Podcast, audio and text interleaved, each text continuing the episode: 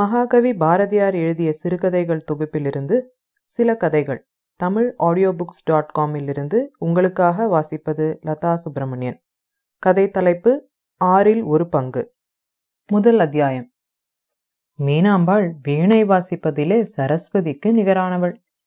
புரசப்பாக்கத்தில் உள்ள எங்கள் வீட்டிற்கு அவள் வரும் சமயங்களிலெல்லாம் மேல் மாடத்து அறையை அவளுடைய உபயோகத்திற்காக காலி செய்து விட்டு விடுவது வழக்கம். நிலா காலங்களில் இரவு எட்டு மணிக்கெல்லாம் எங்கள் வீட்டில் போஜனம் முடிந்துவிடும். ஒன்பது மணி முதல் நடுநிசி வரை அவள் தனது அறையிலிருந்து வீணை வாசித்துக் கொண்டிருப்பாள். அறைக்கடுத்த வெளிப்புறத்திலே பந்தலில் அவளுடைய தகப்பனார் ராவ் பகதூர் சுந்தரராஜுலு நாயுடு கட்டிலின் மீது படுத்துக்கொண்டு சிறிது நேரம் வீணையை கேட்டுக்கொண்டிருந்து சீக்கிரத்தில் குரட்டை விட்டு நித்திரை செய்ய தொடங்கிவிடுவார். ஆனால் மகாராஜன் குரட்டை சத்தத்தால் வீணை சத்தம் கேளாதபடி செய்துவிட மாட்டார். லேசான குரட்டைதான். வெளிமுற்றத்தின் ஒரு ஓரத்திலே நான் மட்டும் எனது பிரம்மச்சாரி படுக்கையை போட்டுக்கொண்டு படுத்திருப்பேன். வீணை நாதம் முடிவரும் வரை என் கண்ணிமைகளை புளியம்பசை போட்டு ஒட்டினாலும் ஒட்டமாட்டா. மீனாம்பாளுடன் அறையில் படுத்துக் கொள்ளும் வழக்கமுடைய எனது தங்கை ரத்தினமும் சீக்கிரம் தூங்கிப் போய்விடுவாள். கீழே எனது தாயார் தகப்பனார் தமையனார் அவரது மனைவி முதலிய அனைவரும் தூங்கிவிடுவார்கள். எனது தமையனார் மனைவி வயிற்றிலே சோற்றை போட்டு கை கழுவி கொண்டிருக்கும் போதே குரட்டை விட்டு கொண்டிருப்பாள். இடையிலே குழந்தைகளின் அழுகை சத்தம் மட்டிலும் கேட்கும். தமையனாருக்கு கோட்டையில் ரெவின்யூ போர்டு ஆபீஸில் உத்தியோகம். அவருக்கு நான்கு வருடங்களுக்கு ஒரு முறை ஆபீஸில் பத்து ரூபாயும் வீட்டில் இரண்டு குழந்தைகளும் ப்ரமோஷன் வசந்த காலம் நிலா பொழுது நள்ளிரவு நேரம் புரசப்பாக்கம் முழுதும் நித்திரையில் இருக்கும். இரண்டு ஜீவன்கள் தான் விழித்திருப்பன. நான் ஒன்று மற்றொன்று அவள். கந்தர்வ ஸ்திரீகள் வீணை வாசிப்பது போல மீனாம்பாள் வாசிப்பாள். பார்ப்பதற்கும் கந்தர்வ ஸ்திரீயைப் போலவே இருப்பாள். அவளுக்கு வயது பதினாறு இருக்கும். கதையை வளர்த்து கொண்டு என் போக வேண்டும்? மன்மதன் தனது அம்பொன்றின் முனையிலே என் பிராணனை குத்தி எடுத்து கொண்டு போய் அவள் வசம் ஒப்புவித்து விட்டான். அடடா அவளது இசை எவ்வளவு நேரம் கேட்ட போதிலும் எத்தனை நாள் கேட்ட போதிலும் தெவிட்டாது. தினந்தோறும் புதுமை தோன்றும். அவள் முகத்திலே தோன்றுவது போல. அவளுடைய தந்தையாகிய ராவ் பகதூர் சுந்தரராஜுலு நாயுடு எனது தாயாருக்கு ஒன்றுவிட்ட அண்ணன். தஞ்சாவூர் முதலிய பல ஜில்லாக்களில் நெடுங்காலம் போலீஸ் இன்ஸ்பெக்டர் உத்தியோகம் பார்த்து சர்க்காருக்கு நன்றாக உழைத்ததினால் ராவ் பகதூர் என்ற பட்டம் பெற்றவர். சுதேசியம் தொடங்கும் முன்பாகவே இவர் வேலையிலிருந்து விலகிவிட்டார். இதை எதன் பொருட்டாக சொல்கிறேன் என்றால் அவருக்கு கிடைத்த பட்டம் வெறுமே சில சுதேசிய தலைவர்களின் மீது ரிப்போர்ட் எழுதி கொடுத்து சுலபமாக சம்பாதித்த பட்டம் அன்று. யதார்த்தத்திலேயே திறமையுடன் உழைத்ததினால் கிடைத்த பட்டம். குழந்தை முதலாகவே மீனாம்பாளை எனக்கு விவாகம் செய்து கொடுக்க வேண்டும் என்பது அவருடைய கருத்து. அந்த கருத்து நிறைவேறுவதற்கு நேர்ந்த விக்னங்கள் பல. அவ்விக்னங்களில் பெரும்பான்மையானவை என்னாலேயே உண்டாயின. நான் சுமார் பதினாறு பிராயம் வரை சென்னை கிறிஸ்டியன் காலேஜில் படித்துக் கொண்டிருந்தேன். வேதகாலம் முதலாக இன்று வரை பாரத தேசத்தில் உள்ள ரிஷிகள் எல்லோரும் ஒன்றும் தெரியாத மூடர்கள். அர்ஜுனனும் காளிதாசனும் சங்கராச்சாரியாரும் சிவாஜியும் ராமதாசரும் கபீர்தாசரும் அதற்கு முன்னும் பின்னும் நேற்று வரையில் இருந்த பாரத தேசத்து அனைவரும் நெஞ்சில் வளர்த்து வந்த பக்திகள் எல்லாம் இழிந்த அநாகரிகமான மூட பக்திகள் என்பது முதலான ஆங்கிலேய சத்தியங்கள் எல்லாம் என் உள்ளத்திலே குடிபுகுந்து விட்டன. ஆனால் கிறிஸ்துவ பாதிரி ஓர் வினோதமான ஜந்து. இந்து மார்க்கத்திலும் இந்து நாகரிகத்திலும் பக்தி செலுத்துவது பேதமை என்று ருஜுப்படுத்தி கொண்டு வரும்போதே அவன் கொண்டாடும் கிறிஸ்துவ மார்க்கமும் மூடபக்தி என்று வாலிபர் மனதில் படும்படி ஏற்பாடு செய்து விடுகிறான். மத விஷயங்களைப் பற்றி விஸ்தாரமான விவகாரங்களை எழுதி படிப்பவர்களுக்கு நான் தலைநோவுண்டாக்கப் போவதில்லை. சுருக்கம். நான் எனது பூர்வ மதாச்சாரங்களில் பற்று நீங்கி ஞானஸ்தானம் பெறவில்லை. பிரம்ம சமாஜத்தில் சேர்ந்து கொண்டேன். சிறிது காலத்திற்கு அப்பால் பட்டணத்தில் படிப்பை நிறுத்திவிட்டு வீட்டில் யாரிடமும் சொல்லாமல் கல்கத்தாவுக்கு புறப்பட்டு போய் அங்கே பிரம்ம சமாஜத்தாரின் மார்க்க போதனை கற்பிக்கும் பாடசாலை ஒன்றில் சேர்ந்து சில மாதங்கள் படித்தேன். பிரம்ம சமாஜத்தாரின் உபதேசிகளில் ஒருவனாக வெளியேற வேண்டும் என்பது என்னுடைய நோக்கம். அப்பால் அங்கிருந்து பஞ்சாப் இந்துஸ்தானம் முதலிய பல பிரதேசங்களில் யாத்திரை செய்து கொண்டு கடைசியாக சென்னப்பட்டணம் வந்து சேர்ந்தேன். நான் இந்து மார்க்கத்தை விட்டு நீங்கியதாக எண்ணி எனது ஜாதியார் என்னை பல விதங்களில் இம்சை செய்தார்கள். இந்த இம்சைகளினால் எனது சித்த குருதி நாளுக்கு நாள் பலமடைந்ததே அல்லாமல் எனக்கு மனச்சோர்வு உண்டாக்கவில்லை எனது தகப்பனார். இவர் பெயர் துபாஷ் ராமச்சந்திர நாயுடு. வெளிவேஷ மாத்திரத்தில் சாதாரண ஜனங்களின் ஆச்சார விவகாரங்களை வைத்துக் கொண்டிருந்தாரெனினும் உள்ளத்தில் பிரம்ம சமாஜ பற்றுடையவர் அதனால் நான் வாஸ்தவமான பரமாத்ம பக்தியும் ஆத்ம விசுவாசமும் எப்போதும் உபனிஷத்துகள் படிப்பதில் ஸ்ரத்தையும் கொண்டிருப்பது கண்டு இவருக்கு அந்தரங்கத்தில் மிகுந்த உவகை உண்டாயிற்று. வெளிநடப்பில் என் மீது கோபம் பாராட்டுவது போலிருந்தாரே என்று எனது பந்துக்கள் சொற்பொடி கேட்டு என்னை தொல்லைப்படுத்தவில்லை. சகல சௌரியங்களும் எனக்கு முன்னை காட்டிலும் அதிகமாக நடக்கும்படி வீட்டில் ஏற்பாடு செய்து வைத்திருந்தார். ஆனால் எனது தமையன் மாத்திரம் என்னிடம் எக்காரணம் பற்றியோ மிகுந்த வெறுப்பு பாராட்டினன். என் தலையிலே பஞ்சாபிகளைப் போல பாகை கட்டிக்கொள்வது வழக்கம். பதினைந்து ரூபாய் குமாஸ்தாக்களுக்கென்று பிரத்யேகமாக அழகு அந்தம் ஆண்மை எதுவுமின்றி ஏற்பட்டிருக்கும் கும்பகோணத்து பாகை நான் கட்டிக்கொள்வதில்லை. இது கூட தமையனுக்கு கோபம் உண்டாக்கும். ரஜபுத்திருடு வீடு தொங்கவிதவா தலலோ மகா ஆடம்பரமுக பகடி வீடி என்று ஏதெல்லாமோ சொல்லி ஓயாமல் திட்டிக் கொண்டிருப்பான். இப்படி இருக்க ஒரு நாள் எனது தகப்பனார் திடீரென்று வாயு குத்தி இறந்து போய்விட்டார். அவருக்கு பிரம்ம சமாஜ விதிப்படி கிரியைகள் நடத்த வேண்டும் என்று நான் சொன்னேன். எனது தமையன் சாதாரண ஆச்சாரங்களின்படிதான் நடத்த வேண்டும் என்றான்.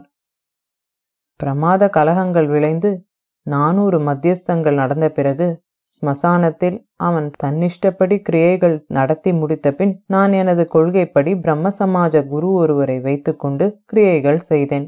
இதுவெல்லாம் எனது மாமா ராவ் பகதூர் சுந்தரராஜுலு நாயுடுவுக்கு என் மீது மிகுந்த கெட்ட எண்ணம் உண்டாகும்படி செய்துவிட்டது. ஆதலால் விவாகம் தடைப்பட்டு கொண்டே வந்தது. ஆனால் இறுதி வரை என்னை எப்படியேனும் சீர்திருத்தி தனது மகளை பாணி கிரகணம் செய்து கொடுக்க வேண்டும் என்பது அவருடைய இச்சை. வசந்த காலம் நிலா பொழுது நள்ளிரவு நேரம் புரசப்பாக்கம் முழுமையும் நித்திரையில் இருந்தது. விழித்திருந்த ஜீவன்கள் இரண்டே ஒன்று நான் அவள் மற்றொன்று.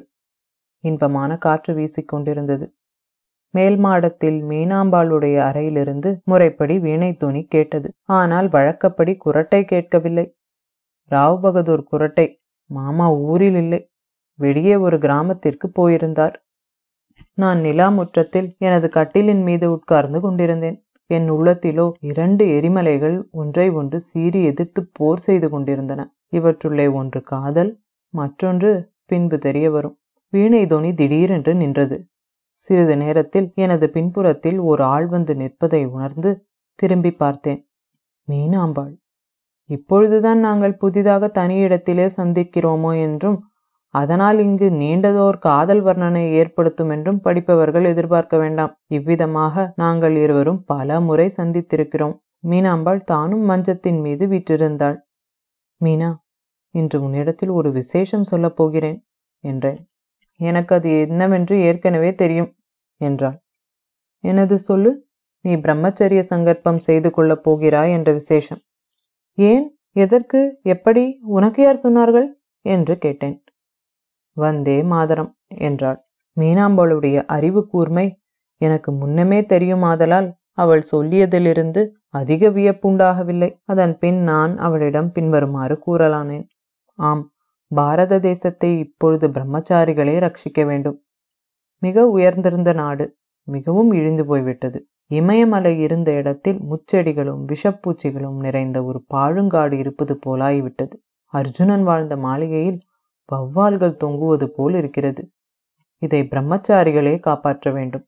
பொப்பிலி ராஜாவின் மகனாக வேணும் ராஜா சர் சவலை ராமசாமி முதலியார் மகனாக வேணும் பிறக்காமல் நம் போன்ற சாதாரண குடும்பங்களிலே பிறந்தவர்கள் விவாகம் செய்து கொண்டால் இந்த பஞ்ச நாட்டில் அவர்களுக்கு மூச்சு முட்டி போகிறது.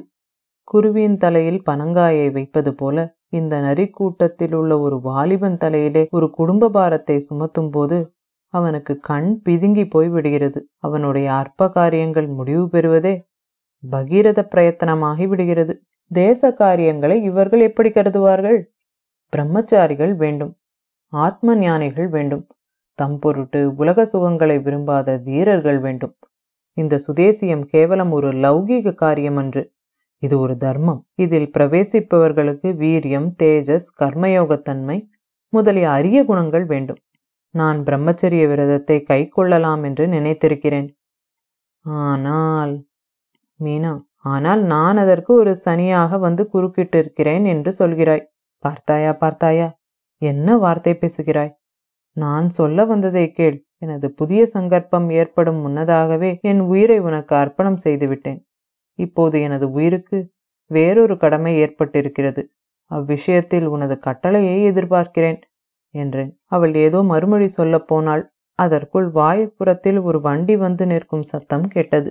நாயனா வந்துவிட்டார். நான் போகிறேன் என்று சொல்லி ஒரு முத்தத்துடன் பிரிந்தனர். குரட்டை நாயுடு கதவை உடைத்து உள்ளிருக்கும் குரட்டைகளை எல்லாம் எழுப்பி மேலே வந்து படுத்து அரை நாழிக்கெல்லாம் தனது தொழிலை ஆரம்பித்து விட்டார். இரண்டு ஜீவன்கள் அன்றிரவு முழுதும் விழித்திருந்தன. ஒன்று நான் அவள் மற்றொன்று. இரண்டாம் அத்தியாயம்.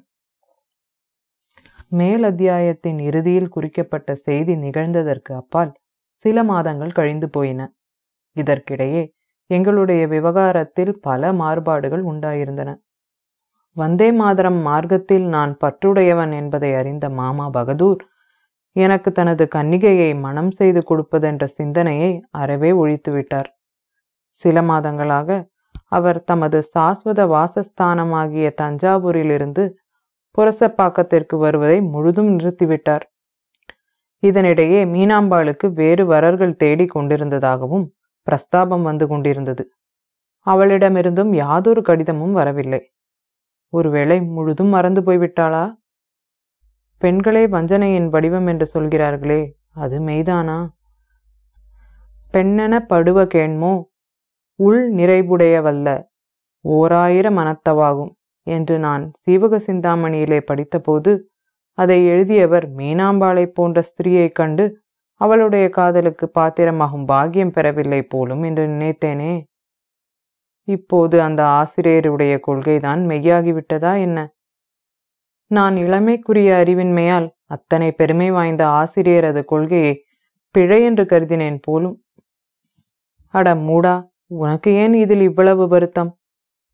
நீயோ பிரம்மச்சரிய விரதத்திலே ஆயுள் கழிக்க வேண்டும் என்ற எண்ணத்தை நாள்தோறும் மேன்மேலும் வளர்த்து வருகின்றாய். மீனா மற்றொருவனை மனம் செய்து கொண்டால் உனக்கு எளிதுதானே? நீயோ வேறொரு பெண் மீது இல்வாழ்க்கையில் மையல் கொள்ளப் போவதில்லை. இவள் ஒருத்திதான் உனது விரதத்திற்கு இடையூறாக இருந்தாள். இவளும் வேறொருவனை மனம் செய்து கொண்டு அவன் மனைவியாய் விடுவாளாயின் உனது விரதம் நிர்விக்னமாக நிறைவேறும். ஈசனொன்றோ உனக்கு இங்கனம் நன்மையை கொண்டு விடுகிறான். இதில் நீ ஏன் வருத்தமடைய வேண்டும் என்று சில சமயங்களில் எனது உள்ளம் தனக்குத்தானே நன்மதி புகட்டும். மீட்டும் வேறொரு விதமாக சிந்தனை தோன்றும். அவள் நம்மை மறந்திருக்கவே மாட்டாள். மாமா சொற்படி கேட்டு அவள் வேறொருவனை மனம் செய்து கொள்ளவே மாட்டாள். எனது பிராணனோடு ஒன்றுபட்டவளாதலால் எனது நெஞ்சத்திலே ஜுவலிக்கும் தர்மத்தில் தானும் ஈடுபட்டவளாகி அத்தர்மத்திற்கு இடையூறு உண்டாகும் என்று அஞ்சி எனக்கும் ஒன்றும் எழுதாமல் இருக்கிறாள். ஆமடி மீனா உன்னை நான் அறியேனா? ஏது வரினும் நீ என்னை மறப்பாயா? அந்த கண்கள் உன்னை மறக்கவே மாட்டேன் என்று எத்தனை முறை என்னிடம் பிரமாணம் செய்து கொடுத்திருக்கின்றன. அந்த கண்கள் அந்த கண்கள். ஐயோ இப்பொழுதும் கூட என் முன்னே நிற்கின்றனவே. அவை பொய் சொல்லுமா? அப்பால் ஒரு உள்ளம். அடா நல்ல துறவடா உன் துறவு. நல்ல பக்தியடா உன் பக்தி. நல்ல தர்மம் நல்ல ஸ்ரத்தை. ஆரிய நாட்டை உத்தாரணம் செய்வதற்கு இப்படி என்றோ பிள்ளைகள் வேண்டும். பீஷ்மர் இருந்த தேசம் அல்லவா? இப்போது அதற்கு உன்னை போன்றவர்கள் இருந்து ஒளி கொடுக்கிறார்கள். சீச்சி நாய் மனமே. அமிர்த வெள்ளத்தை விட்டு பெற்றெலும்பை தேடிப் போகிறாயா? லோகோதாரணம் பெரிதா? உனது புலனின்பம் பெரிதா? தர்ம சேவை பெரிதா? ஸ்திரீ சேவை பெரிதா? எதனை கை கொள்ளப் போகிறாய்? சொல்லடா சொல். பிறகு வேறொரு சிந்தை எப்படியும் அவளிடமிருந்து ஓர் உறுதி கிடைத்தால் அதுவே நமக்கு பெரியதோர் பலமாயிருக்கும். நீ தர்ம பரிபாலனம் செய் என் பொருட்டாக தர்மத்தை கைவிடாதே. நான் மரணம் வரை உன்னையே மானசீக தலைவனாக கொண்டு நோன்புகள் இழைத்து காலம் கழிப்பேன். ஸ்வர்க்கத்தில் நாம் இருவரும் சேர்ந்து வாழலாம். என்று அவள் உறுதி தருவாளாயின் இந்த ஜன்மத்தில் ஜீவாகியம் வெகு சுலபமாக இருக்கும். அப்பால் ஒரேடியாக அவளுக்கு இன்னொரு ஒருவனிடம் விவாகம் நடந்து முடிந்துவிட்டது என்ற செய்தி வருமானால் கவலை விட்டிருக்கும். பிறகு இகத் தொடர்பு ஒன்றுமே இல்லாமல் தர்ம சேவையே தொழிலாக நின்றுவிடலாம். பின் மற்றொரு சிந்தனை. ஆ அப்படி ஒரு செய்தி வருமானால் பின்பு உயிர் தரித்திருப்பதே அரிதாய்விடும். அவளுடைய அன்பு மாறிவிட்டதென்று தெரிந்த பின் இவ்வுலக வாழ்க்கை உண்டா என்ன? அப்பால் பெரிதொரு சிந்தனை. அவள் அன்பு மாதர்களுக்கு அன்பென்பதோர் நிலையும் உண்டா? வஞ்சனை லோபம் இரண்டையும் திரட்டி பிரம்மன் ஸ்திரீகளை படைத்தான். இப்படி ஆயிர விதமான சிந்தனைகள் மாறி மாறி தோன்றி எனது அறிவை கலக்கின. ஆன்ம உறுதி இல்லாதவனுடைய உள்ளம் குழம்பியதோர் கடலுக்கு ஒப்பாகும். இதனை படிக்கின்ற தாம் ஒரு கணம் சாட்சி போல நின்று தமது உள்ளத்தினிடையே நிகழும் புரட்சிகளையும் கலகங்களையும் பார்ப்பீராயின் மிகுந்த வியப்புண்டாகும். மனித வாழ்க்கையிலே இத்தனை திகைப்புகள் ஏன் உண்டாகின்றன? மரப்பு நினைப்புமாய் நின்ற பஞ்ச மாயா மனத்தால் வளர்ந்தது தோழி. இவ்வாறு இருக்கையில் ஒரு நாள் திடீரென்று எனது கையில் மீனாம்பாளின் கடிதம் ஒன்று கிடைத்தது. அதனை இங்கு தருகின்றேன். அதை படித்து பார்க்கும்போது என்னுள்ளம் என்ன பாடுபட்டிருக்கும் என்பதை நீங்களே யோசித்துக் கொள்ளுங்கள். ஓம் தஞ்சாவூர் உடையாய். இக்கடிதம் எழுதத் தொடங்கும் போதே எனது நெஞ்சு பதறுகிறது. எனக்கு எப்படி எழுதுகிறதென்று தெரியவில்லை. ஐயோ இது என்னுடைய கடைசி கடிதம். உன் முகத்தை நான் இனி இவ்வுலகத்திலே பார்க்கப் போவதில்லை. நாயண்ணா வருகிற தை மாதம் என்னை இவ்வூரில் புதிய இன்ஸ்பெக்டராக வந்திருக்கும் மன்னாரு என்பவனுக்கு பலியிட வேண்டும் என்று நிச்சயம் செய்துவிட்டார் கல்யாணத்திற்கு வேண்டிய சாமக்கிரியைகள் எல்லாம் தயாராகின்றன. உனது பெயரை கேட்டால் வேட்டை நாய் விழுவது போல விழுந்து காதால் கேட்க முடியாத கெட்ட வார்த்தைகள் சொல்லி நிந்திக்கிறார். நான் தப்பியோடி விடுவேன் என்று நினைத்து என்னை வெளியேறாதபடி காவல் செய்து வைத்திருக்கிறார்.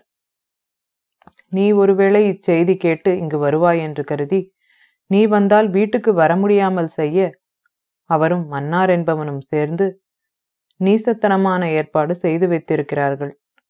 அவன் நாயண்ணாவின் பணத்தின் மீது கண் வைத்து இந்த விவாகத்தில் ஆசை மூண்டிருக்கிறான். என் உள்ளத்திலே அவனிடம் மிகுந்த பகைமையும் அருவருப்பும் உள்ளனவென்றும் இப்படிப்பட்ட பெண்ணை பலவந்தமாக தாலி கட்டினால் அவனுக்கு வாழ்நாள் முழுதும் துக்கம் இருக்குமே அல்லாது சுகமிராதென்றும் சொல்லி அனுப்பினேன். அதற்கு அந்த மிருகம் எனக்கு அவளுடைய உள்ளத்தை பற்றி லட்சியமில்லை அதை பின்னிட்டு சரிப்படுத்திக் கொள்வேன். முதலாவது பணம் என் கையில் வந்து சேர்ந்தால் பிறகு அவள் ஓடிப்போய் அந்த ஜெயிலுக்கு போகிற பயலுடன் சேர்ந்து கெட்டு திரிந்துவிட்டு பிறகு சமுத்திரத்தில் விழுந்து சாகட்டும் என்று மறுமொழி கொடுத்தனுப்பிவிட்டது. அநேக தினங்களாக எனக்கு இரவில் நித்திரை என்பதே கிடையாது. நேற்றிரவு படுக்கையின் மீது கண்மூடாமல் படுத்து புரண்டு கொண்டிருந்தேன். அப்போது கனவு போன்ற ஒரு தோற்றம் உண்டாயிற்று. தூக்கமில்லாத பொழுது கனவெப்படி வரும்? அது கனவும் இல்லை நனவும் இல்லை. ஏதோ ஒரு வகையான காட்சி. அதில் அதிபயங்கரமான ரூபத்துடன் ரத்தம் போன்ற செவந்த விழிகளும் கரிய மேகம் போன்ற மேனியும் வெட்டுண்ட தலைகளின் மாலையும் கையில் சூலமுமாக காளி தேவி வந்து தோன்றினள். நான் நடுங்கிப் போய் மாதா என்னை காத்துருள் செய்ய வேண்டும் என்று கூறி வணங்கினேன். உடனே திடீரென்று அவளுடைய உருவம் மிகவும் அழகியதாக மாறுபட்டது. அந்த சௌந்தரியத்தை என்னால் வர்ணிக்க முடியாது. அவளுடைய திருமுடியை சூழ்ந்து கோடி சூரிய பிரகாசம் போன்ற ஒரு தேஜோ மண்டலம் காணப்பட்டது. கண்கள் அருள் மழை பொழிந்தன. அப்போது தேவி எனக்கு அபயப்பிரதானம் புரிந்து பின்வருமாறு சொல்லலாயினள். குழந்தாய் உனது அத்தான் கோவிந்தராஜனை எனது சேவையின் பொருட்டாக எடுத்துக்கொள்ளப் போகிறேன். உனக்கு இம்மையில் அவனை பெற முடியாது. நீ பிறனுக்கு மனைவியாகவும் மாட்டாய். உனக்கு இவ்வுலகத்தில் இனி எவ்வித வாழ்வும் இல்லை. உங்கள் வீட்டுக் கொல்லையில் வடமேற்கு மூலையில் தனியாக ஓர் பச்சிலை படர்ந்திருக்க காண்பாய். நாளை காலை ஸ்நானம் செய்து பூஜை முடிந்தவுடனே அதில் இரண்டு இலைகளை எடுத்து தின்றுவிடு. தவறாதே. மேற்கண்டவாறு கட்டளை கொடுத்துவிட்டு பராசக்தி மறைந்து போயினாள். காலையில் எழுந்து அந்த பச்சிலையை பார்க்கப் போனேன். வானத்திலிருந்து ஒரு காகம் இறங்கிற்று. அது அந்த பச்சிலையை கொத்தி உடனே தரையில் மாண்டு விழக் கண்டேன். தேவியின் கருத்தை அறிந்து கொண்டேன். இன்று பகல் பத்து நாழிகைக்கு அந்த இலைகளை நான் தின்று பரலோகம் சென்று விடுவேன். நின் வரவை எதிர்பார்த்து அங்கும் கன்னிகையாகவே இருப்பேன். நீ உனது தர்மங்களை நேரே நிறைவேற்றி மாதாவுக்கு திருப்தி செய்வித்த பிறகு அவள் உன்னை நான் இருக்கும் இடம் கொண்டு சேர்ப்பாள். போய் வருகிறேன். ராஜா ராஜா என்னை மறக்காதே. வந்தே மாதரம். இக்கடிதத்தை படித்து பார்த்தவுடன் மூர்ச்சை போட்டு விழுந்து விட்டேன். மூன்றாம் அத்தியாயம். மீனாம்பாளுடைய மரண ஓலை கிடைத்ததின் பிறகு இரண்டு வருடங்கள் கழிந்துவிட்டன. இதனிடையே எனக்கு நிகழ்ந்த அனுபவங்களை எல்லாம் விஸ்தாரப்படுத்தி கொண்டு போனால் பெரிய புராணமாக வளரும். சுருக்கத்தை சொல்கிறேன். அந்த ஆற்றாமையினால் வெளியேறிய நான் அப்படியே காஷாயம் தரித்து கொண்டு துறவியாகி வடநாட்டிலே சஞ்சாரம் செய்து வந்தேன். வந்தே மாதர தர்மத்தை மட்டிலும் மறக்கவில்லை. ஆனால் என்னை சர்க்கார் அதிகாரிகள் பிடித்து சிறையிடும்படியான முயற்சிகளிலே நான் கலக்கவில்லை. ஜனங்களுக்குள் ஒற்றுமையும் பலமும் ஏற்படுத்தினால் சுதந்திரம் தானே சித்தியாகும் என்பது என்னுடைய கொள்கை. காரணத்தை விட்டு பயனை சீருவதில் என் மனம் குவியவில்லை. அங்கங்கே சில சில பிரசங்கங்கள் செய்ததுண்டு. இது பற்றி சில இடங்களில் என்னை போலீசார் தொடர தலைப்பட்டார்கள். இதனால் நான் ஜனங்களிடையே நன்றாக கலந்து நன்மைகள் செய்து கொண்டு போக முடியாதபடி பல தடைகள் ஏற்பட்டன. இதையும் தவிர எனது பிரசங்கங்களை கேட்டு ஜனங்கள் மிகவும் வியப்படைவதையும் மற்றவர்களைக் காட்டிலும் எனக்கு அதிக உபச்சாரங்கள் செய்வதையும் கண்டு உள்ளத்திலே கர்வம் உண்டாக தலைப்பட்டது. இயற்கையின் குணங்களிலிருந்து செய்கைகள் பிறக்கின்றன. மூடன் நான் செய்கிறேன் என்று கருதுகின்றான் என்ற கீதை வாக்கியத்தை அடிக்கடி மனனம் செய்து கொண்டேன். இந்த வீண் கர்வம் நாளுக்கு நாள் மிகுதியடைந்து என்னை விழுங்கி யாதொரு காரியத்துக்கும் பயன்படாமல் செய்துவிடுமோ என்ற அச்சம் உண்டாயிற்று. வெளிக்கு தெரியாமல் எவருடைய மதிப்பையும் சன்மானத்தையும் எதிர்பார்க்காமல் சாதாரண தொண்டிழைப்பதற்கே என்னை மாதா வைத்திருக்கிறாள் என்பதை அறிந்து கொண்டேன். எனவே பிரசங்க கூட்டங்களில் சேர்வதை நிறுத்திவிட்டேன். சில தினங்களுக்கு அப்பால் எனக்கு போலீஸ் சேவகர் செய்யும் உபச்சாரங்களும் நின்று போய்விட்டன. பாதசாரியாகவே பல இடங்களில் சுற்றி கொண்டு பல பல தொழில்கள் செய்து கொண்டு லாகூர் நகரத்துக்கு போய் சேர்ந்தேன். அங்கே லாலா லஜ்பத் ராய் என்பவரை பார்க்க வேண்டும் என்ற இச்சை ஜனித்தது. அவரை போய் கண்டதில் அவர் என்னிடம் நம்பிக்கை கொண்டவராகி கோசல நாட்டு பிரதேசங்களில் கொடிய பஞ்சம் பரவியிருக்கிறதென்றும் பஞ்சத்தில் கஷ்டப்படும் ஜனங்களுக்கு சோறு துணி கொடுக்க வேண்டும் என்ற கருத்துடன் தாம் நிதிகள் சேர்த்து வருவதாகவும் பல வாலிபர்கள் தம்மிடமிருந்த திரவியங்களை கொண்டு போய் பஞ்சமுள்ள ஸ்தலங்களிலிருந்து உழைத்து வருவதாகவும் தெரிவித்துவிட்டு நீரும் போய் இவ்விஷயத்தில் வேலை செய்யக்கூடாதா?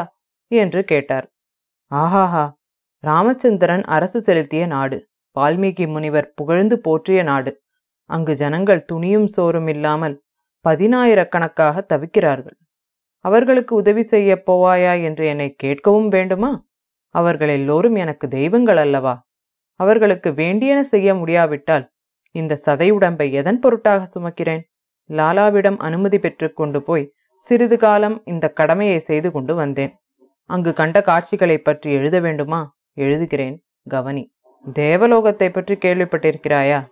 சரி நரகத்தை பற்றி கேள்விப்பட்டிருக்கிறாயா? சரி தேவலோகம் நரகலோகமாக மாறியிருந்தால் எப்படி தோன்றுமோ அப்படி தோன்றியது பகவான் ராமச்சந்திரன் ஆண்ட பூமி. நான் அங்கிருந்த கோரங்களை எல்லாம் உன்னிடம் எதற்கு விரித்துச் சொல்ல வேண்டும்? புண்ணிய பூமியை பற்றி இழிவுகள் சொல்வதினால் ஒருவேளை சிறிது பாவம் உண்டாகக்கூடும். அந்த பாவத்தை தவிர வேறென்ன பயன் கிடைக்கப் போகிறது?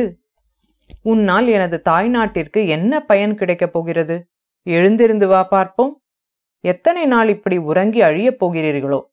அட பாபஜாதிகளே பாபஜாதிகளே இது நிற்க ஓரிரண்டு மாதங்களுக்கு அப்பால் லாலா லஜபத் ராய் எங்களுக்கு கடிதம் எழுதி இனி இந்த வேலை போதும் என்று கட்டளை பிறப்பித்து விட்டார். பஞ்சம் தீர்க்கும் பொருட்டாக இவர் வாலிபர்களை சேர்ப்பதிலிருந்து அதிகாரிகள் ஏதேனும் சம்சயம் கொண்டு மறுபடியும் தம்மை தீபாந்திரம் அனுப்பிவிடுவார்களோ என்ற சந்தேகத்தை யாரோ அவருடைய புத்திக்குள் நுழைத்து விட்டார்கள். நல்லவர்தான் பாபம் மிகுந்த பக்தி சிரத்தை உடையவர். தர்மாபிமானத்திலே சிறந்தவர். ஆனால் அவரை சமுசயமும் பயமும் இடைக்கிடையே வந்து கெடுத்து விடுகின்றன. என் செய்யலாம்? சாபம் சாபம். நமது ஜாதியை பற்றிய சாபம் இன்னும் நன்றாக தெரியவில்லை. கோசல நாட்டு பிரதேசங்களில் பஞ்சத்தின் சம்பந்தமாக நான் வேலை செய்த சில மாதங்களில் ஏற்கனவே என் மனதில் நெடுங்காலமாக வேரூன்றி இருந்த ஒரு சிந்தனை பலங்கொண்டு வளரலாயிற்று. தனிந்த வகுப்பினரின் நன்மை தீமைகளிலே நமது நாட்டில் உயர்ந்த வகுப்பினர் என்று கூறப்படுவோர் எவ்வளவு தூரம் அசிரத்தையும் அந்நியத்தன்மையும் பாராட்டுகிறார்கள் என்பதை நோக்குமிடத்து எனது உள்ளத்தில் மிகுந்த தளர்ச்சி உண்டாயிற்று. தென்னாட்டைப் போலவே வடநாட்டிலும் கடைசி வகுப்பினர் என்பதாக சிலர் கருதப்படுகின்றனர். தென்னாட்டைப் போலவே வடநாட்டிலும் இந்த வகுப்பினர் பெரும்பாலும் விவசாயத் தொழிலையே கை கொண்டிருக்கிறார்கள் உழவுத் தொழிலுடைய இவர்கள் சாஸ்திரப்படி வைசியர்களாக வேண்டும். ஆனால் இவர்களிலே பலர் மாட்டிறைச்சி தின்பது முதலிய அனாச்சாரங்கள் வைத்து கொண்டிருப்பதால் இந்து ஜாதி அவர்களை தாழ்வாக கருதுகின்றது. இந்து நாகரிகத்திலே பசுமாடு மிக பிரதானமான வஸ்துக்களிலே ஒன்று. இந்துக்களின் நாகரிகம் விவசாய தொழிலை பொறுத்து நிற்கிறது. விவசாய தொழிலுக்கு பசுவே ஜீவன். ஆதலால் இந்துக்கள் புராதன காலம் முதலாகவே கோமாமிசத்தை வர்ஜனம் செய்து விட்டார்கள். ஒரு சிறு பகுதி மட்டும் வர்ஜனம் செய்யாதிருப்பது கண்டு ஜாதி பொதுமை அப்பகுதியை தாழ்வாக கருதுகிறது. இது முற்றிலும் நியாயம். ஆனால் பஞ்சம் நோய் முதலிய பொது பகைவருக்கு முன்பு நமது உயர்வு தாழ்வுகளை விரித்து கொண்டு நிற்பது மடமை. தாழ்ந்த ஜாதியாரை நாம் மிதமிஞ்சி தாழ்த்திவிட்டோம் அதன் பயன்களை நாம் அனுபவிக்கிறோம். இருதயம் மறிந்திட செய்திடும் கர்மங்கள் எழுந்து பிரிந்து போமோ? முற்பகல் செய்யின் பிற்பகல் விளையும். நாம் பள்ளர் பறையருக்கு செய்ததையெல்லாம் நமக்கு இப்போது அந்நியர்கள் செய்கிறார்கள். நமது சிருங்கேரி சங்கராச்சாரியாரும் வானமாமலை ஜீயர் சுவாமிகளும் நட்டால் டிரான்ஸ்வால் தேசங்களுக்கு போவார்களானால் ஊருக்கு வெளியே சேரிகளில் வாசம் செய்ய வேண்டும். சாதாரண மனிதர்கள் நடக்கும் ரஸ்தாக்களில் நடக்கக்கூடாது. பிரத்யேகமாக விலகி நடக்க வேண்டும்.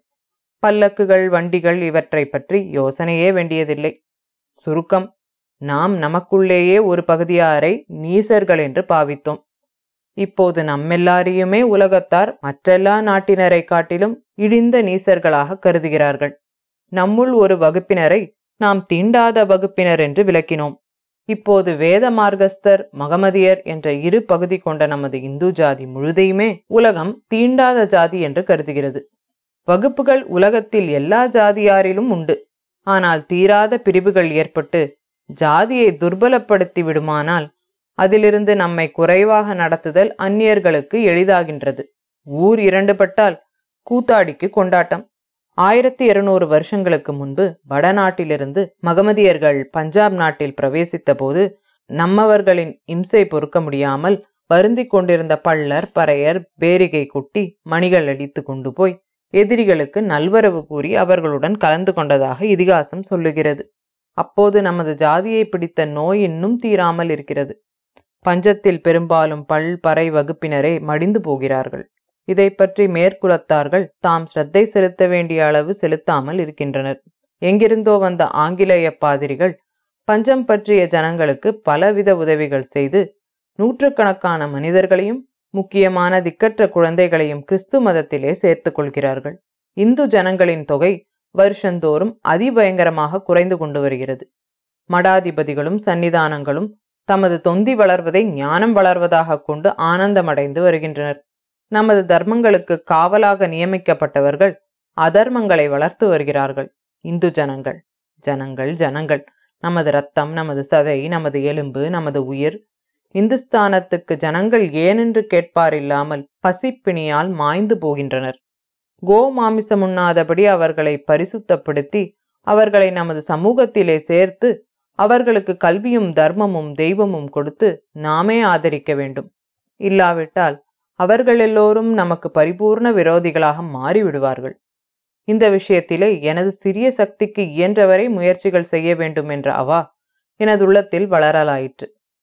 வங்காளம் என்று சொல்லப்படும் வங்க நாட்டின் கிழக்கு பிராந்தத்தில் ஸ்ரீ அஸ்வனி குமார தத்தர் என்ற பெயருடைய தேசபக்தர் ஒருவர் இருப்பதாகவும் அவர் அந்த பிரதேசங்களில் நாமசூத்திரர் என்று கூறப்படும் பள்ளர்களை சமூக வரம்பினுள்ளே சேர்த்து உயர்வுபடுத்த முயற்சிகள் செய்வதாகவும் கேள்விப்பட்டேன். அவரை பார்க்க வேண்டும் என்ற ஆசை உண்டாயிற்று. நான்காம் அத்தியாயம். கல்கத்தாவுக்கு வந்து சில தினங்கள் இருந்துவிட்டு பாரிசாலுக்கு போய் சேர்ந்தேன். அங்கு போய் வழி விசாரணை செய்து கொண்டு அஸ்வினி குமார தத்தருடைய வீட்டுக்கு போய் சேர்ந்தேன். வீட்டு வாயிலில் ஒரு பெங்காலி பாபு நின்று கொண்டிருந்தார். அவரிடம் அஸ்வினி பாபு இருக்கிறாரா? என்று கேட்டேன். இல்லை நேற்றுதான் புறப்பட்டு காசிக்கு போயிருக்கிறார் என்றார். அடடா என்று சொல்லி திகைத்து நின்றேன். எனது காஷாய உடையை கண்ட அந்த பாபு உபச்சார மொழிகள் கூறி உள்ளே அழைத்து போய் தாகசாந்தி செய்வித்துவிட்டு யார் எவ்விடம் என்பதையெல்லாம் விசாரணை செய்தார். நான் எனது விருத்தாந்தமெல்லாம் தெரிவித்துவிட்டு என் மனதில் இருந்த நோக்கத்தையும் சொன்னேன். பாரும் பாபு நம்மில் ஆறில் ஒரு பங்கு ஜனங்களை நாம் தீண்டாத ஜாதியாக வைத்திருப்போமானால் நமக்கு ஈசன் நல்ல கதி கொடுப்பாரா? என்று என் வாயிலிருந்து வாக்கியம் கேட்டவுடனே அவர் முகத்தில் மிகுந்த வருத்தம் புலப்பட்டது. முகத்தை பார்த்தால் கண்ணீர் ததும்பிவிடும் போல் இருந்தது. தீண்டாத வகுப்பினரின் நிலையை கருதித்தான் இவ்வளவு பரிதாபம் அடைகிறார் போலும் என்று நான் நினைத்து ஐயா உம்முடைய நெஞ்சு போல் இன்னும் நூறு பேருடைய நெஞ்சிருக்குமானால் நமது நாடு செம்மைப்பட்டுவிடும் என்றேன். சுவாமி தாங்கள் நினைக்கிறபடி அத்தனை கருணையுடைய நெஞ்சம் எனக்கு இன்னும் மாதா அருள் புரியவில்லை. ஈன ஜாதியாரை காக்க வேண்டும் என்ற விஷயத்தில் எனக்கு கொஞ்சம் ஸ்ரத்தை உண்டு என்பது மெய்யே. அஸ்வினி பாபுவுடன் நானும் மேற்படி வகுப்பினருக்கு நன்மை செய்வதில் சிறிது உழைத்திருக்கிறேன்.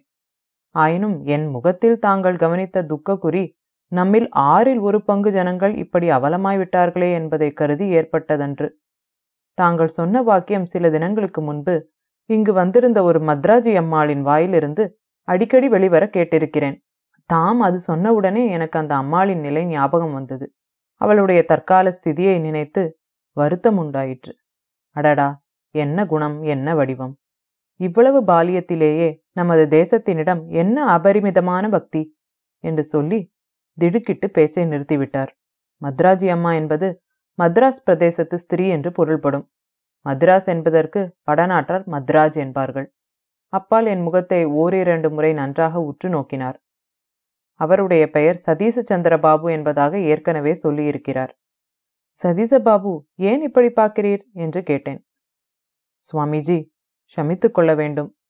நீங்கள் சந்நியாசி எந்த தேசத்தில் பிறந்தவர் என்பதை கூட நான் இன்னும் தெரிந்து கொள்ளவில்லை.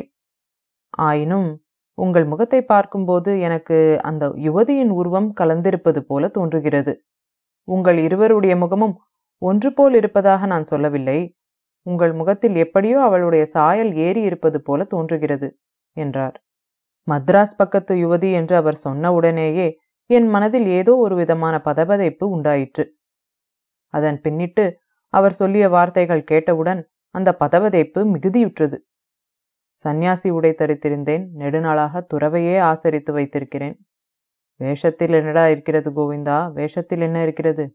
மீனாம்பாள்? அடப்போ மீனாம்பா இறந்து போய் இரண்டு வருஷங்களுக்கு மேலாகிறதே. ஐயோ என் கண்மணி என்ன கஷ்டத்துடன் இறந்தாள்? என்பதாக ஒரு க்ஷணத்திலே மனப்பேய் ஆயிர விதமாக கூத்தாடியது.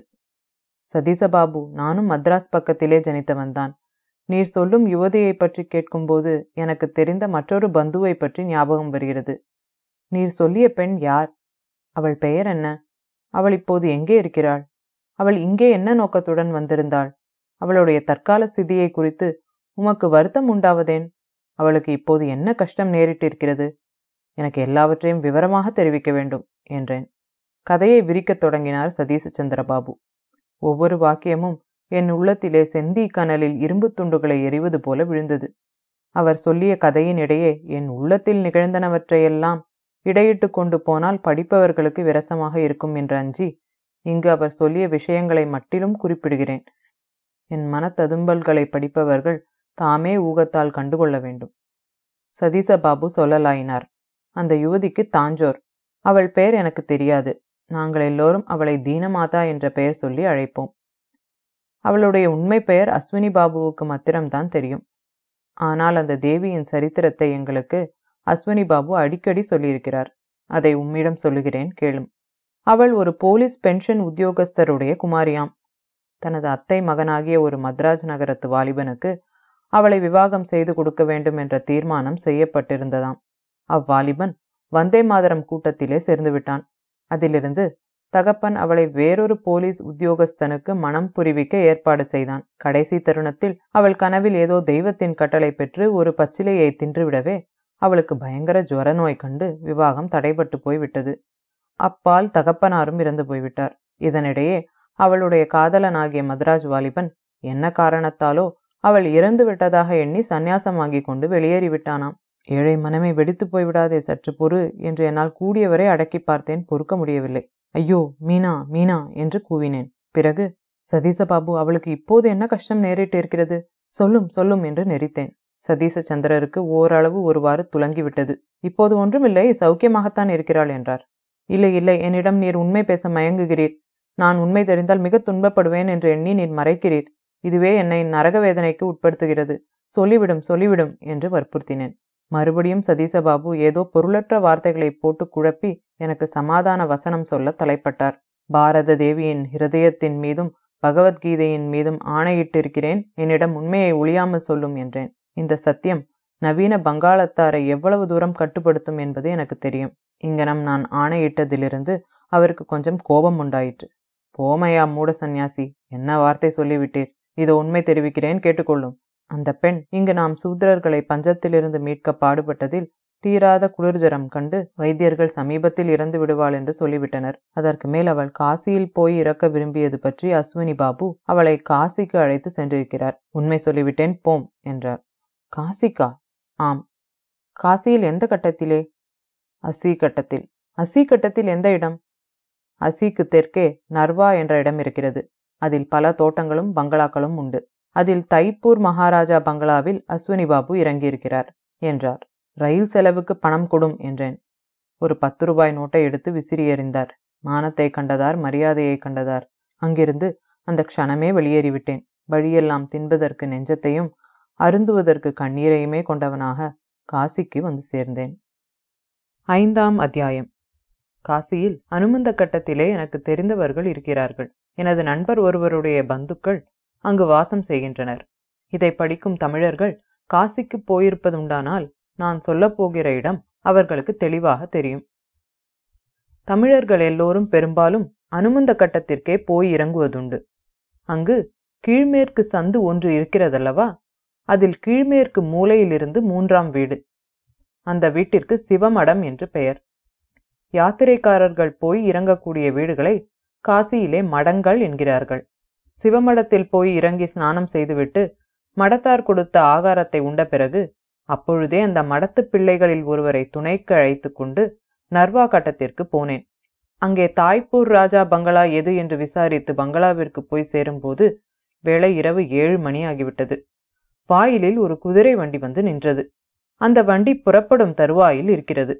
வண்டியின் மேல் ஆங்கிலேய உடை தரித்த ஒரு பெங்காலி உட்கார்ந்து கொண்டிருந்தான்.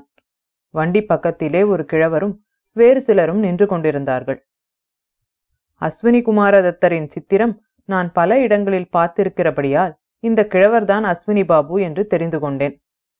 நான் போன உடனே அஸ்வினி பாபு பக்கத்தில் இருந்த மனிதனை நோக்கி யாரோ ஒரு சந்நியாசி வந்திருக்கிறார். அவரை தாழ்வாரத்தில் உட்காரச் சொல். நான் இதோ வருகிறேன் என்றார். தாழ்வாரத்தில் போட்டிருந்த இரண்டு நாற்காலிகளில் நானும் என்னுடன் வந்திருந்த வாலிபனும் போய் உட்கார்ந்தோம். அஸ்வினி பாபுவும் வண்டிக்குள் இருந்தவரும் பேசியது என் செவியில் நன்றாக விழுந்தது. அஸ்வினி பாபு டாக்டர் சாஹப் நேற்றை காட்டிலும் இன்று சிறிது குணப்பட்டு இருப்பதாகவே எனக்கு தோன்றுகிறது. தமது கருத்தென்ன டாக்டர் மிகவும் துர்பல நிலையிலேதான் இருக்கிறாள். இன்னும் இருபத்தி நான்கு மணி நேரம் இருப்பது கஷ்டம். அந்த நேரம் தப்பினால் பிறகு விபத்தில்லை என்றார். காதில் விஷம் தடவிய தீயம்பு போல இந்த வார்த்தை கேட்டது. மீனா மீனா மீனா என்று அலறினேன். வண்டி புறப்பட்டு விட்டது அதற்குள் நான் தன்னை மீறி அலறிய சத்தம் கேட்டு அஸ்வினி பாபுவும் அவரை சேர்ந்தவர்களும் நான் இருந்த பாரிசமாக விரைந்து வந்தனர். அவர் வருதல் கண்டு நான் மனதை ஒருவாறு தேற்றிக்கொண்டு எழுந்து நின்று வணங்கினேன். அவர் சுவாமிக்கு எவ்விடம்? இங்கு வந்த கருத்தென்ன ஏன் சத்தம் போட்டீர்கள்? என்று இந்துஸ்தானி பாஷையிலே கேட்டார். பாபு நான் சந்நியாசி அல்ல. நான் திருடன். நான் மகா நிர்பாக்கியமுடைய பாவி. மீனாம்பாள் தம்மிடம் கோவிந்தராஜன் என்ற பெயரை சொல்லியிருப்பாள் அல்லவா அந்த பாவி நான் தான் என்றேன். உடனே என்னை அவர் மேன்மாடத்தில் உள்ள ஒரு அறைக்கு தனியாக அழைத்துச் சென்றார். அங்கு என்னை நோக்கி நேற்றெல்லாம் நான் உம்மை அடிக்கடி நினைத்து கொண்டிருந்தேன். நீர் இங்கு வரக்கூடும் என்ற சிந்தனை எனக்கு அடிக்கடி தோன்றிக் கொண்டிருந்தது என்றார்.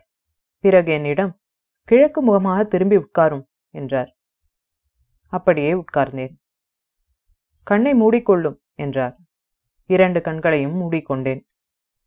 பிறகு எனது நெற்றியை கையால் தடவி ஏதோ முணுமுணுத்துக் கொண்டிருந்தார். எனக்கு உறக்கம் வருவது போல் இருந்தது. அடடா இன்னும் மீனாம்பாளை பார்க்கவில்லை. எனது உயிரினும் இனியாள் மரணாவஸ்தையில் இருக்கிறாள். அவளை பார்க்கும் முன்பாக உறக்கம் வருகிறதே. இவர் என்னை ஏதோ மாயா தந்திரத்திற்கு உட்படுத்துகிறார். எனது பிராண இரத்தத்தை பார்க்காதபடி கெடுத்துவிட முயலுகிறார். இந்த மாயைக்கு உட்படலாகாது. கண்விழித்து எழுந்து நின்றுவிட வேண்டும் என்று சங்கற்பம் செய்து கொண்டு எழுந்து நிற்க முயன்றேன். ஹும் என்றொரு சத்தம் கேட்டது. கண் விழித்து விழித்து பார்த்தேன் திறக்க முடியவில்லை. மயக்கம் மென்மேலும் அதிகப்பட்டது. அப்படியே உறங்கி விழுந்து விட்டேன் விழித்த பிறகு நான் இரண்டு நாள் உறங்கி கிடந்ததாக தெரிந்தது. பக்கத்தில் இருந்த ஒரு சேவகன் சொன்னான் மீனா எங்கே? மீனா சௌக்கியமாக இருக்கிறாளா? என்று அந்த சேவகனிடம் கேட்டேன். எனக்கு ஒன்றுமே தெரியாது. என்று மறுமொழி கூறினான். சாதாரணமாக எப்போதும் போல் இருந்தேனாயின் அந்த சேவகனை உதைத்து தள்ளி இடையே வந்தவர்களையெல்லாம் வீழ்த்துவிட்டு ஓடியே மீனா இருக்கும் இடம் போய் பார்த்திருப்பேன். ஆனால் இந்த நேரம் என் உடலில் மிகுந்த அயர்வும் உள்ளத்தில் மிகுந்த தெளிவும் அமைதியும் ஏற்பட்டிருந்தது. மனதில் இருந்த ஜுவரம் நீங்கிப் போயிருந்தது. பாரிசால் கிழவன் செய்த சூதென்று தெரிந்து கொண்டேன். அரை நாழிக்கெல்லாம் அஸ்வினி பாபு தாமே நான் இருந்த அறைக்குள் வந்து எனெதிரே ஒரு நாற்காலியின் மீது விட்டிருந்தார். என்னை அறியாமல் எனது இரண்டு கைகளும் அவருக்கு அஞ்சலி புரிந்தன. ஓம் என்று கூறி ஆசீர்வாதம் செய்தார். பால சந்நியாசி கபட சந்நியாசி அர்ஜுன சந்நியாசி உன் பக்கம் சீட்டு விழுந்தது என்றார். மீனா பிழைத்து விட்டாள் என்று தெரிந்து கொண்டேன். முற்றிலும் சௌக்கியமாகிவிட்டதா என்று கேட்டேன். பூர்ணமாக சௌக்கியமாய்விட்டது இன்னும் ஓர் ஐம்பது வருஷத்திற்கு சமுத்திரத்திலே தள்ளினாலும் அவளுக்கு எவ்விதமான தீங்கும் வரமாட்டாது. என்றார்.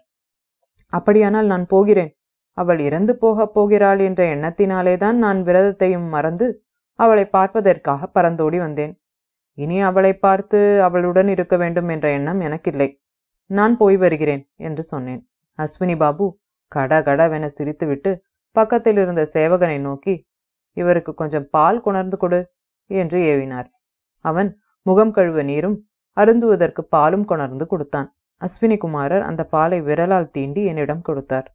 அந்த பாலை உட்கொண்டவுடனே திருக்குற்றாலத்து அருவியில் ஸ்நானம் செய்து முடித்தது போல எனது உடலில் இருந்த அயர்வெல்லாம் நீங்கிப் போய் மிகுந்த தெளிவும் சௌக்கியமும் அமைந்திருக்க கண்டேன். இப்பொழுது என்ன சொல்கிறாய்? புறப்பட்டு போகிறாயா? என்று அஸ்வினி பாபு புன்னகையுடன் கேட்டார். அவளை ஒருமுறை பார்த்துவிட்டு அவளிடம் விடை பெற்று கொண்டு செல்கிறேன் என்றேன். திடீரென்று அஸ்வினி பாபுவின் முகத்தில் இருந்த புன்னகை மாறி ஸ்ரத்தாரூபம் தோன்றியது. அப்பால் என்னிடம் மகனே நீ மீனாம்பாளை மனம் செய்து கொள்வாய்.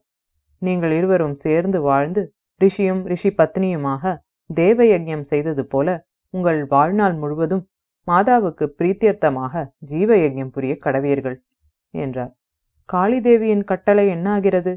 என்று கேட்டேன். இந்த ஜென்மத்திலே நீ கோவிந்தராஜனை மனம் செய்து கொள்ளலாகாது என்று காளிதேவி மீனாளுக்கு கூறி அவளை விஷம் தின்னும்படியாக கட்டளையிட்ட செய்தியை அவருக்கு நினைவுறுத்தினேன்.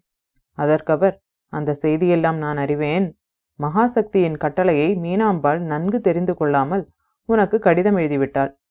அவள் பச்சிலை தின்னும்படி கட்டளையிட்டது மீனாம்பாளுக்கு ஜுவரம் உண்டாய். தந்தை எண்ணிய விவாகம் தடைப்படும் பொருட்டாகவே ஆகும். அதற்கு முன் அவளுடைய ஜென்மம் வேறு. அதற்கப்பால் அவளுடைய ஜென்மம் வேறு. மாதா தெளிவாகத்தான் சொல்லினாள். ஆனால் மீனாள் தனக்கு வேண்டாத ஒருவனுடன் விவாகம் நடக்கப் போகிறது என்ற தாபத்தால் படபடப்புண்டாகி உனக்கு எதெல்லாமோ எழுதிவிட்டாள். நீயும் அவசரப்பட்டு காஷாயம் தரித்து கொண்டு விட்டாய். உனக்கு சந்நியாசம் குருவினால் கொடுக்கப்படவில்லை. ஆயினும் இதுவெல்லாம் உங்கள் இருவருடைய நலத்தின் பொருட்டாகவே ஏற்பட்டது. உங்கள் இருவருக்கும் பரிபூரண ஹிருதய சுத்தி உண்டாவதற்கு இந்த பிரிவு அவசியமாயிருந்தது. இப்பொழுது நான் போகிறேன். இன்று மாலை நான்கு மணிக்கு பூஞ்சோலையில் உள்ள லதா மண்டபத்தில் மீனாம்பாள் இருப்பாள். உன் வரவிற்கு காத்திருப்பாள். என்று சொல்லி போய்விட்டார். மாலை பொழுதாயிற்று. நான் சந்நியாசி வேஷத்தை மாற்றி எனது தகுதிக்குரிய ஆடை தரித்து கொண்டிருந்தேன். பூஞ்சோலையிலே லதா மண்டபத்தில் தனியாக நானும் எனது உயிர் ஸ்திரீரூபம் கொண்டு பக்கத்திலே வந்து வீற்றிருப்பது போல தோன்றியவளுமாக இருந்தோம். நான்கு இதழ்கள் கூடின. இரண்டு ஜீவன்கள் மாதாவின் சேவைக்காக லயப்பட்டன. பிரகிருதி வடிவமாக தோன்றிய மாதாவின் முகத்திலே புன்னகை காணப்பட்டது. வந்தே மாதரம். இத்துடன் இந்த கதை முற்றிற்று. படிப்பவர்களுக்கு சில செய்திகள். புதுச்சேரியினின்றும் ஆயிரத்தி தொள்ளாயிரத்தி பத்து ஆகஸ்ட் மாதம் பிரசுரமான கதை நூல் ஆறில் ஒரு பங்கு என்பதாகும்.